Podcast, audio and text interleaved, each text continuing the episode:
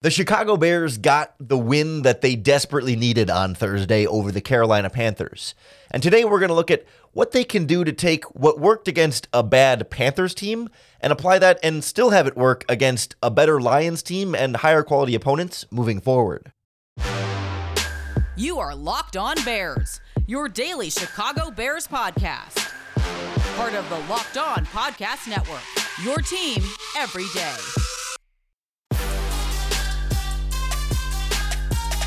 This is Locked On Bears, and I'm your host, Lauren Cox. I'm here to bring you your daily, in depth Chicago Bears news and analysis. You can follow me on Twitter at Cox Sports One. You can follow the podcast on Twitter at Locked On Bears. You can like Locked On Bears on Facebook, join the Locked On Bears Facebook group for even more Bears talk, and make sure you hit that subscribe button on the Locked On Bears YouTube channel to keep up with all of our video podcasts as well. Thanks for making Locked On Bears your first listen today. We're part of the Locked On Podcast Network, your team every day. Today's episode is brought to you by Game Time. Download the Game Time app, create an account, and use our promo code LOCKEDONNFL for $20 off your first purchase. Last minute tickets, lowest price, guaranteed. On the show today, we look at what the Bears can do to try and sustain some of the success. Look at what's working with their defense and what we can trust should continue to work We'll look at what's working on the offense and why things are trending in the right direction if and when Justin Fields potentially returns this week. And then we'll look at the things that they got to still do better and need to keep working on, even as the quality of opponent keeps up. The things that maybe we're a little bit more skeptical of being sustainable, but never say never. And this team is getting better and healthier and a lot of things trending in the right direction, helping lead to the win, of course, last week against the Carolina Panthers one of the strongest defensive performances we've seen from this Bears defense all year. And, and that's where I want to start is like a lot of what we saw defensively like is is going to be sustainable to an extent, right? The Detroit Lions, who the Bears play this week, but this isn't purely a Lions thing. It's the Bears are going to play some higher quality opponents here in the next handful of weeks.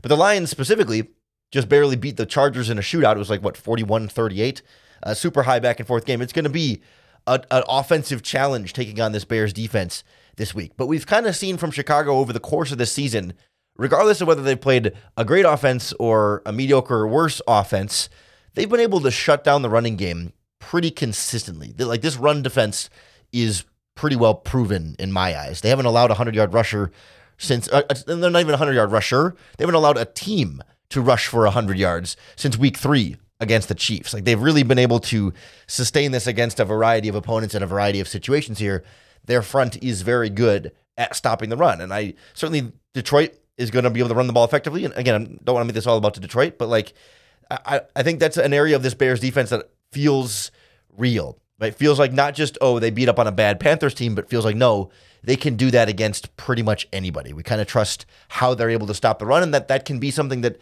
is going to they're they're going to challenge Detroit and all and future opponents that way. That they've been able to do that. I also look as far as like how this defense has changed in recent weeks, one of the things that stood out to me, I was going through the coverage use by Matt Eberflus's defense, and I noticed he made a big change after week five against the Washington Commanders when they actually won that game. But when they had the mini bye week after that to sort of self scout and reevaluate, he changed up his coverage calls a little bit in one specific area. That after that week five game, Matt Eberflus has drastically reduced how often he is calling cover two in particular. That this, you know, we kind of thought of that as being one of the hallmarks of this defensive scheme. And early on in this season, they were running it at least 20% of the time. And if you, there was one game they were over 50% of the time when they were in coverage, they were calling cover two. Was hovering in that sort of like 25 to 40% range for a while this season. But then after week five, it's been about 10% of the time. It's something they still dabble in occasionally, but it's more like a handful of plays a game instead of like a primary lead coverage for them. And sure, some of that varies by opponent, some of that varies by health of the team, but it's been pretty consistent since about week six that they've hovered around the same rate of cover two of being right around 10%, when earlier this season it was anywhere from 20 to 50% in some of those games. So we're seeing him stick to less and less you know, vanilla soft zone coverages. And they've been pretty consistent in a lot of their other coverage areas. You know, cover three's been pretty steady. More cover one. I think we've seen more man coverage in general over the last handful of weeks, although that, that declined a little bit this past week against the Panthers. But for the most part, like we're seeing a little bit more man coverage and less cover two. And I think just a little bit better coverage variety in that regard to make things more difficult on opposing quarterbacks. And that's something that, again, sure, it works well against Bryce Young and perhaps, you know, Brian Hoyer and stuff before that. But like for the most part, like mixing it up in coverages is generally going to be a better idea against any quarterback and any offense. Whether it's going to work perfectly every time is uh, there's more to it than just what coverage you call, but right, that's a sign of like growth and things trending in the right direction and having some self awareness about this defense and being able to correct some of those mistakes. We've got all of the Bears coverage stats for every week on every coverage that they called and what how each quarterback performed against the Bears coverages. And all that data is available to members of the Locked On Bears Insiders group if you'd like to join. It's, it's a special thing beyond just the podcast. It's $4.99 a month. But what you do is you get access to that data. You get access to all 22 videos of breaking down the film. We get full all 22 games as well. You can watch every single game in complete all 22 from the last two years if you got uploaded on there. Plus, it's a text line directly to text me to ask questions about and for the podcast. We talk during the game. It's always a good time chatting with the Locked On Bears insider. So if you want that coverage data for yourself, to be able to dive into the numbers for not only what the Bears defense is called, but also what defenses are calling against Tyson Bagent and Justin Fields, join the Locked On Bears insiders group on Subtext. The website is joinsubtext.com slash locked on bears. The link is in the in the description here on the Locked On Bears YouTube video and on the podcast feed. So go check that out if you want more of the coverage data. But to me, the coverage data shows me that this defense is trending in the right direction. The secondary is healthy. That's something that is will sustain until they get hurt. But like for now, we can trust that like the secondary is healthy and will be at least starting starting on Sunday. You know, from the first play of the game, they'll have a, fully healthy secondary out there again, and that's helping that unit settle in and play at a higher level. And I think we're seeing Montez Sweat really settling in a bit too. And as he gets more comfortable in this defense and more comfortable in Chicago, more comfortable with this team, he plays a little bit more and knows more of the, the play, the more of the plays and more of the calls, can be more involved in this defense. Certainly, it was easier against a bad Panthers offensive line, but the more that Sweat gets comfortable, the better he can play, and then the better opportunities he can create for other guys on this defensive line to also be successful. And to me, like that's something that will keep getting better as Sweat keeps settling in, and the secondary can keep settling in. Right, things are trending in a positive direction in those areas for this Chicago Bears defense moving forward, regardless of whether it's a bad Panthers team or better opponents coming up on the schedule. I think we can find some similar trends in this Chicago Bears offense, both from the area that's been their strength all season, but also where I think we're seeing the coaching staff show signs of improvement and progress and, and getting better that you hope will then continue to translate against better opponents instead of just beating up on a bad Panthers team.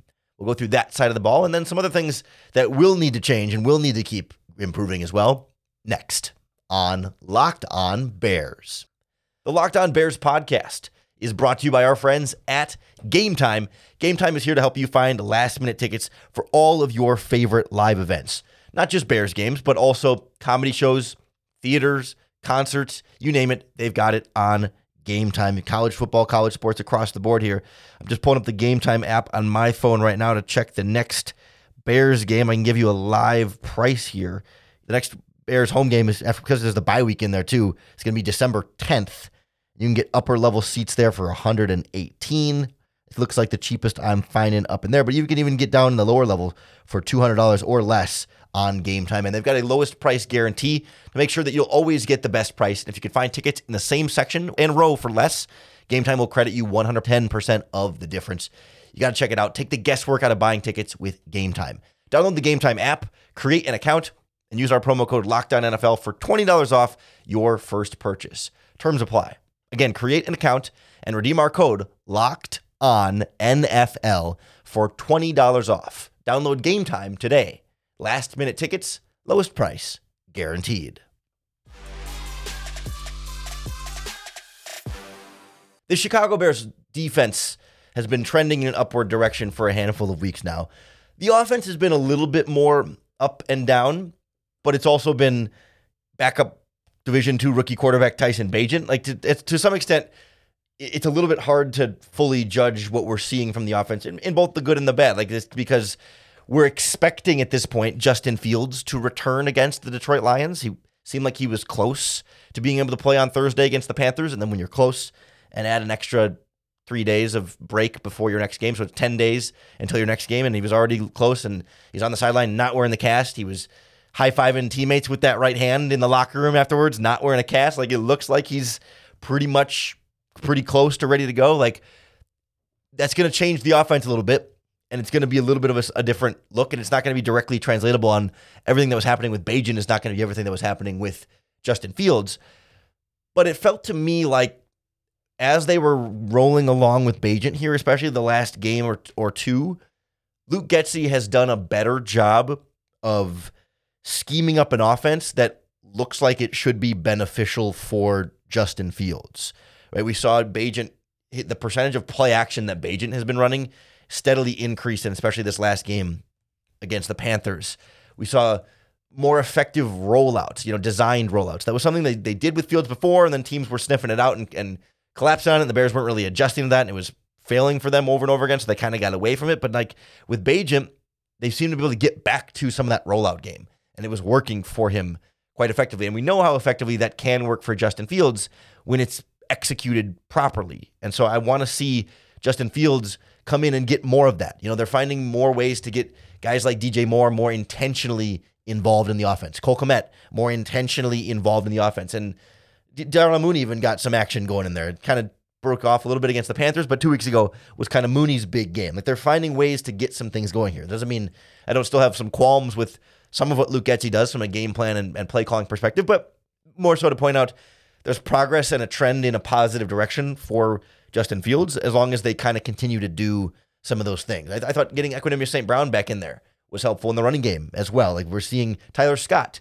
find some involvement in this offense. And heck, just getting Equanimeous St. Brown healthy again and leading that to have Velus Jones be inactive again was also like addition by subtraction for the Chicago Bears offense. So, you know, you're getting more progress and what seems like growth to some extent from your offensive coordinator and from the play calling involved. The Bears have been able to run the ball fairly consistently though all season.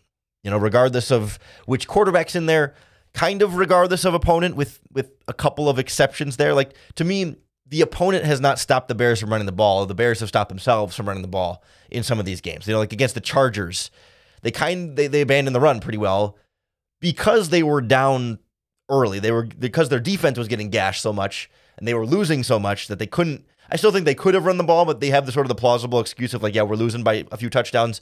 We got to pass and we can't run. But the, like that's the only game they haven't surpassed 125, 130 rushing yards since week three. Like every game is 150 plus over and over again. The Bears have been able to consistently run the ball with Herbert, with Foreman, with Roschon Johnson.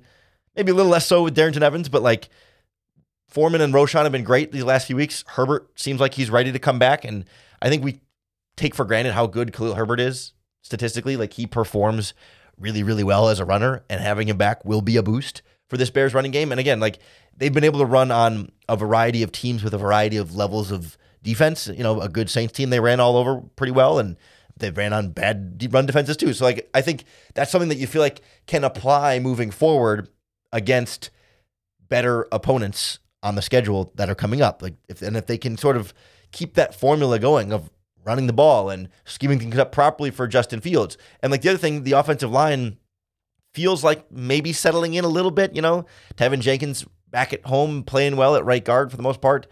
Braxton Jones getting back up to full game speed, game, uh, you know, agility. What's the endurance? You know, what's the game shape? Shape is the word I was looking for. Man, that was hard to find. But, you know, Braxton Jones settling back in, and we know Patrick and Whitehair are iffy, but like you're, you're finding you're finding a comfort zone with like the same linemen playing back to back weeks and being able to settle in a little bit more.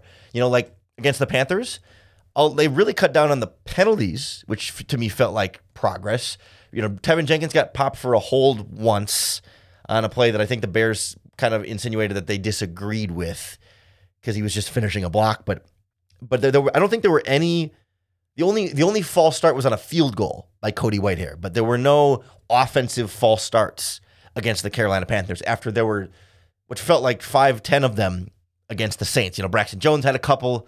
I think Darnell Wright had one. You know, like they were the penalties were all over against the Saints, but like offensively, certainly with the offensive line specifically, the penalties got cleaned up a little bit against the Panthers. So maybe that can be a sign of like, hey, those guys are cleaning it up, and that can be sustained moving forward. Like the quality of opponent should not affect how many penalties you get on yourself, right? Like whether you're playing a really good team or a really bad team shouldn't affect whether you're false starting on that play, right? Like it should be independent of opponent.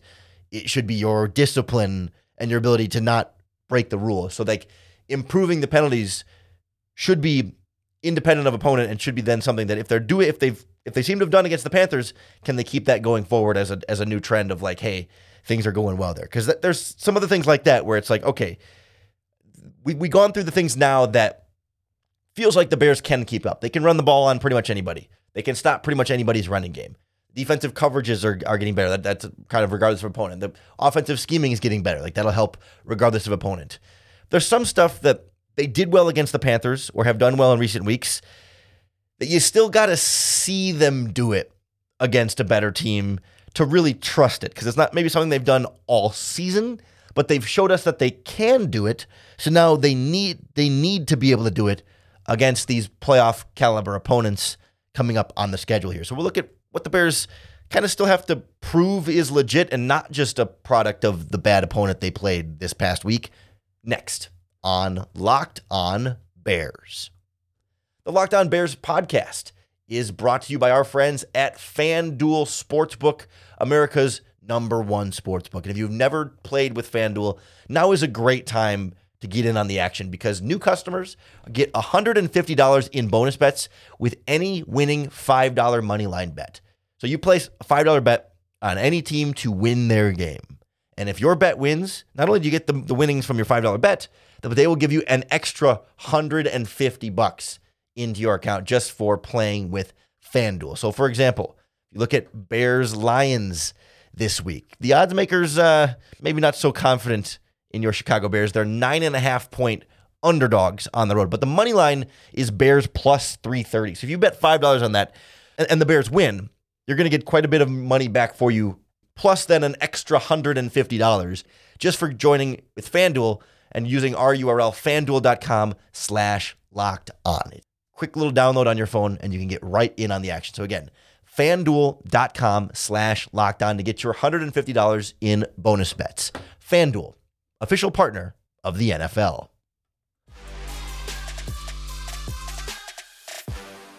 We've seen the Chicago Bears in recent weeks find some success in areas that I wonder how well they will be able to continue that against the better teams. And that this is like where they're going to be tested, right? Like I don't I'm not worried about the Bears being tested in the things we already talked about. Like I think they're still going to be able to run the ball against most teams. They're still going to be able to stop the run against most teams. But like we saw the pass protection be a little better, you know, against the Saints wasn't terrible. I think it I think it looked better to the eye test against the Panthers and I think Bagent's pocket presence was not as good as I thought it would be against the Panthers that made the protection seem worse, but like it it has felt generally like the pass protection has gotten better in recent weeks. But I don't necessarily know that they've been tested by a super great pass rush in recent weeks. The varying degrees of of good. Right? I don't want to say like the Saints pass rush is bad, but like they're not loaded up with Pro Bowl guys on a lot of the like. Of course, like Khalil Mack, Joey Bosa was kind of the big one that we saw get tested, and but even then, like Tyson Bagent was sacked once in that game. Like there was some pressure there, and certainly you game plan for the pass rushers and chip on them and you know adjust it to try and make it so the offensive line doesn't have to be on a limb there. But like I think eventually you're going to face better and better front sevens, and even a team like the Lions this week is going to bring some juice here. And you want to you got to prove that okay, especially with Justin Fields coming back at some point here, that pass protection needing to continue to hold up as the quality of opponent gets better. Same thing for me when it comes to like receivers being playmakers and making plays, and and backs too. But like, you know, guys making a play after the catch, making guys miss. That's a little easier to do against the Panthers when you know they're missing tackles or whatever, and you can take a catch and break away with it. Or early in the season, you know, against the Broncos or the Commanders. But like, again, as the quality of defense gets better, it becomes harder to make that first guy miss. It becomes harder to run away from everybody. You know, it becomes harder to find as much space because the margin of error is a little bit smaller because the defenses are a little bit tighter, a little bit faster, a little bit easier, or I mean, a little bit like better at, at what they're trying to do. And so I'm curious to see how well playmakers can also continue to make plays here against better opponents. And honestly, I'm, I'm curious about the quarterbacking too. Like we've seen Bagent has played some teams where if he just takes care of the ball and, you know, checks it down and takes what the defense gives him, doesn't need to push it downfield, doesn't need to be the hero, doesn't need to be a playmaker. Like that's been good enough over the last handful of games. I mean, obviously the turnovers against the Saints were not, but you know what I mean? Like the Bears haven't required great quarterbacking to go two and two under Tyson Bagent.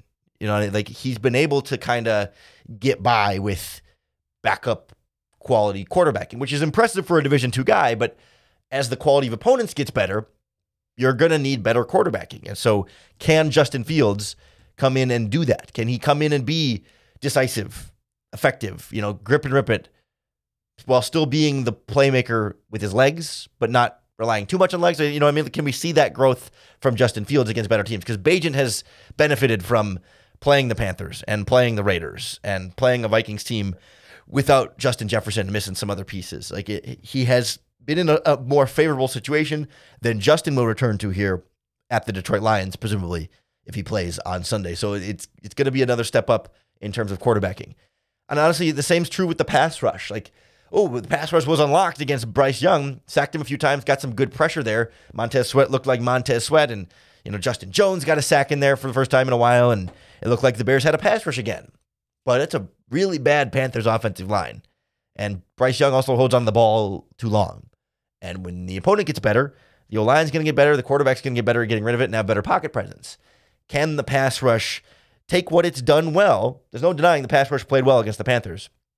Can they build on that, have some confidence from that, and do that against the Lions? Do that against the Vikings? Do that against you know, eh, I guess Cleveland and Arizona and Atlanta. I mean, as the season goes on, be able to keep that success up and not just have it be, oh, they can do that against bad offensive lines and nobody else. Like, I want to see this pass rush step up and sustain that. And same thing goes with like the tackling. You know, we saw the Bears' inability to tackle anybody in Los Angeles. Austin Ekeler broke a bunch of tackles and ran all over them after the catch. They just couldn't consistently tackle.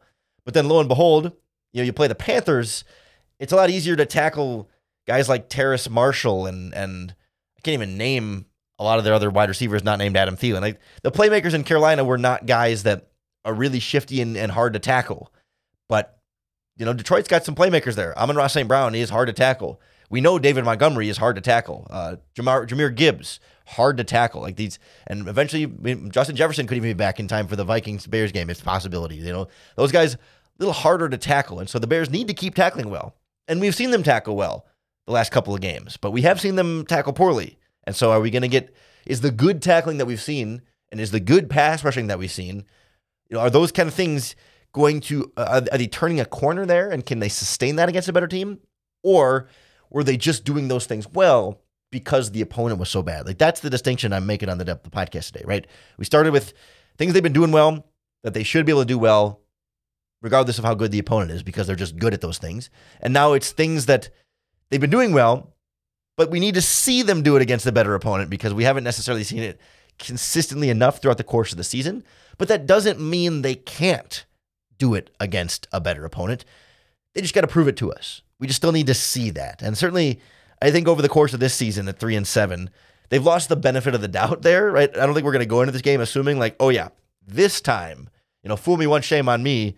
Fool me, I guess if they've lost seven games, it'd be fool me seven times because is that, is that how we're gonna do the analogy here? Fool me seven times, shame on you. But like, that's kind of what it comes down to. Is like they every game is a new opportunity to prove to us that they can do these things against a better opponent. When we see them do it against bad opponents, they remind us, hey, we we can do this.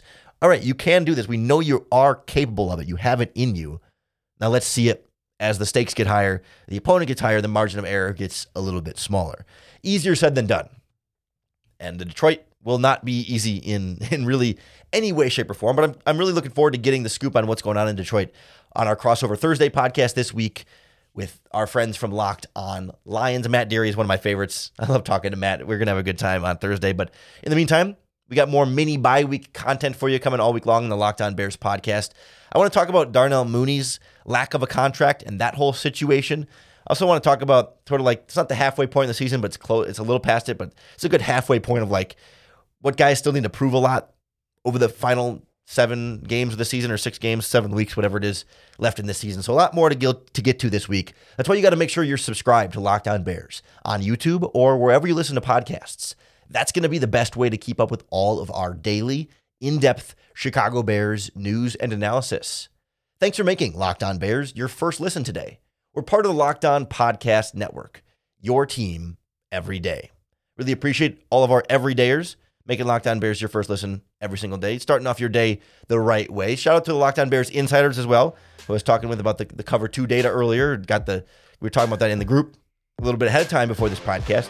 And plus, you can see the full coverage data. I mean, the coverage has been there the whole time, but those people are why we do the podcast. They're the diehards here that we absolutely love. But whether you're an insider, and everyday, or this is your first time tuning in, I just hope that every time you listen to Locked On Bears podcast, you always leave with another opportunity to bear down.